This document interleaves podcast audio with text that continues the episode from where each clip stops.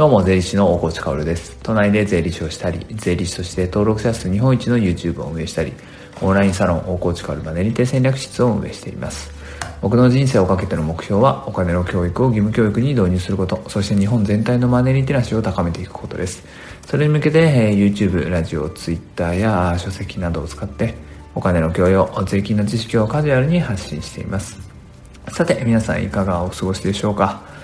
えー、今日はですね、まあ、昨日の話の続きみたいな話になるかなと思うんですが、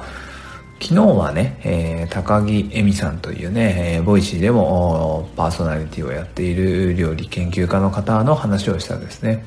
えー、彼女は前僕がね、 Voicy ファンフェスタというところで出会って、ちょっとだけお話をしてね、で、その後2週間後ですよ、ステージ4の肺がんになったと。いう発信をね、告白をね、ラジオの方でされていたわけですね。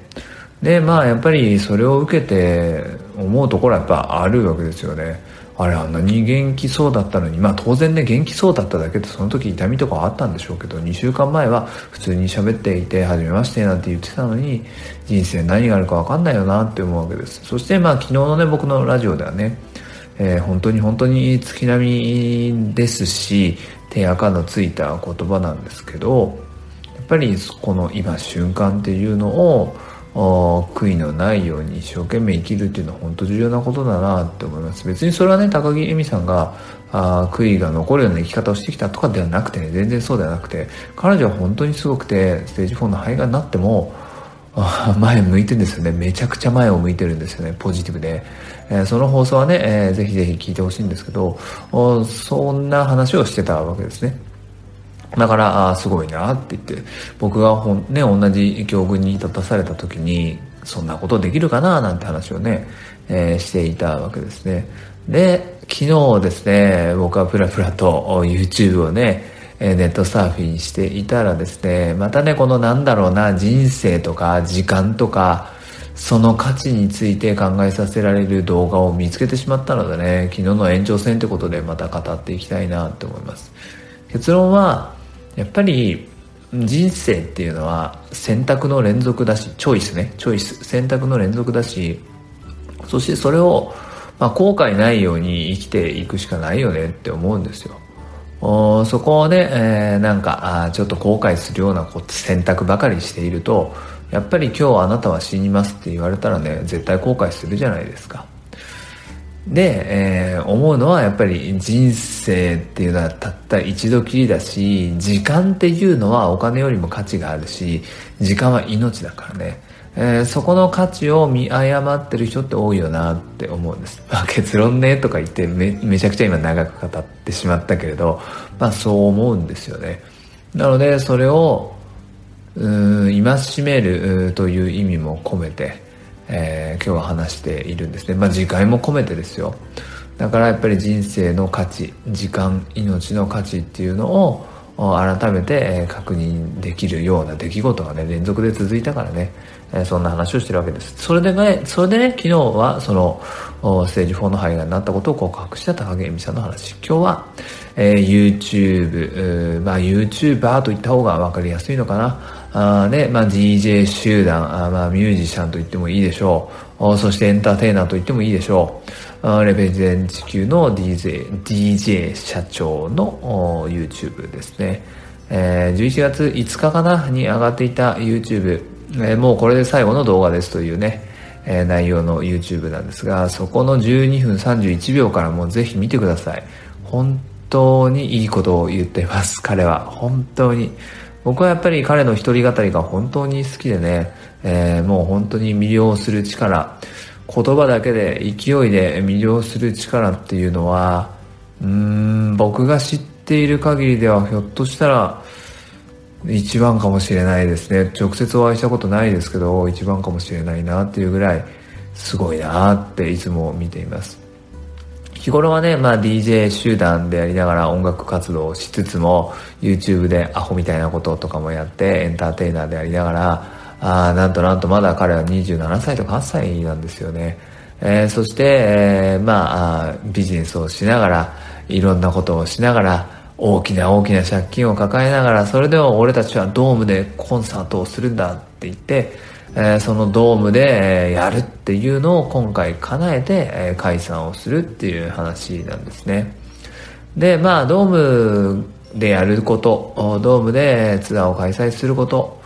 っていうのを夢に見たその日から絶対にそこで解散するっていうのは決めてたみたいでね、えー、今回はなんかあドッキリでしたとかそういう話ではなさそうなんですが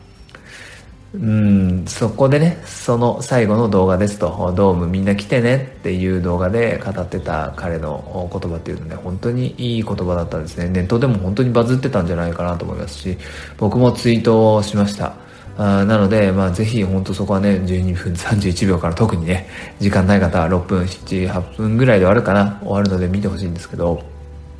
これはねあの昔の彼のめちゃくちゃ長い40分ぐらいの動画でもめちゃくちゃまくし立てるように言ってた時に、えー、語っていた一節にもあった話なんだけれど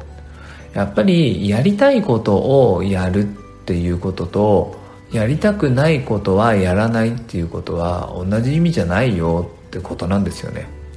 やりたいことをやるためにやりたくないこともやるんだってことを彼は昔から言っていて僕はねその言葉を本当に好きで自分のものにして 我が物顔で語ってることとかもあるんですけどでもこれって真理だなと思うんですよ。やりたいことがあったらやりたくないこともできますよねってことです。やりたいこと夢があって夢に向かって自分がやりたいことだけしてて夢が叶うはずないじゃないですか。もう本当に、えー、下げたくない。頭を下げたりね。寝たいのに寝る間も惜しんで努力をしたりね。みんなが遊んでる時に仕事ばっかりしてね。でもなんでできるかって言ったら自分が夢見たその世界があるから。そこに立った時の景色が見たいからなわけですよね。だからやりたいことはやらなくてもいいんではなくてやらなくちゃいけないんですよ。なんでかって言ったらやりたいことにつながるから。だから、まあ、やりたくないことがやらなくてもいいっていうねシーンっていうのはたくさんあると思いますよ。たくさんあると思いますけど自分がやりたいことがあってそこにつながる過程で、えー、アプローチの過程でやりたくないことが出てきてしまったらやるしかないよねっていう話です。そして DJ 社長は言うわけですよね、えー、もう本当にやりたいことはあると。もう当然今の段階ではドームに向けて、え、ドームでコンサート開くこと、それをどうすればいいかずっと考えてきて、そこに向けて、そのやりたいことに向けて、本当にやりたくないことは死ぬほどやってきたって。でも全然辛くなかったって言って、やりたいことがあったから全然辛くなかったよってって言ってたんですね。やっぱりかっこいいなって思いますよね。努力をしてきた人だけが語って、えー、様になる言葉なんだと思いますそしてまあさらにね DJ 社長はですねまくし立てるように言うわけですよね。好きなことで生きていくっていうフレーズってまあなんか認知を得た感じするじゃないですか。あ多分始まりは7年ぐらい前の YouTube の CM かな。そこが始まりだと思います。そしてまあ今 Twitter でもね好きなことで生きていくとか好きなことで稼ぐとかあそういうのって多分認知を得たフレーズでみんな使っていると思うんだけどそれってそんな甘いもんじゃないよねってことをね彼は最後に言うわけですよね。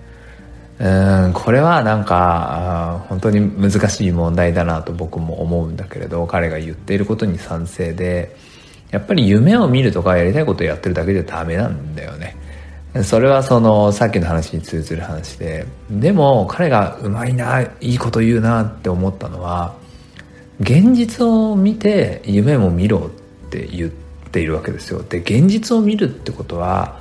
あやりたくないことをやって我慢する力でもあるんだって。でも今君たちはもうその力は十分に備わってるって言うんだよね。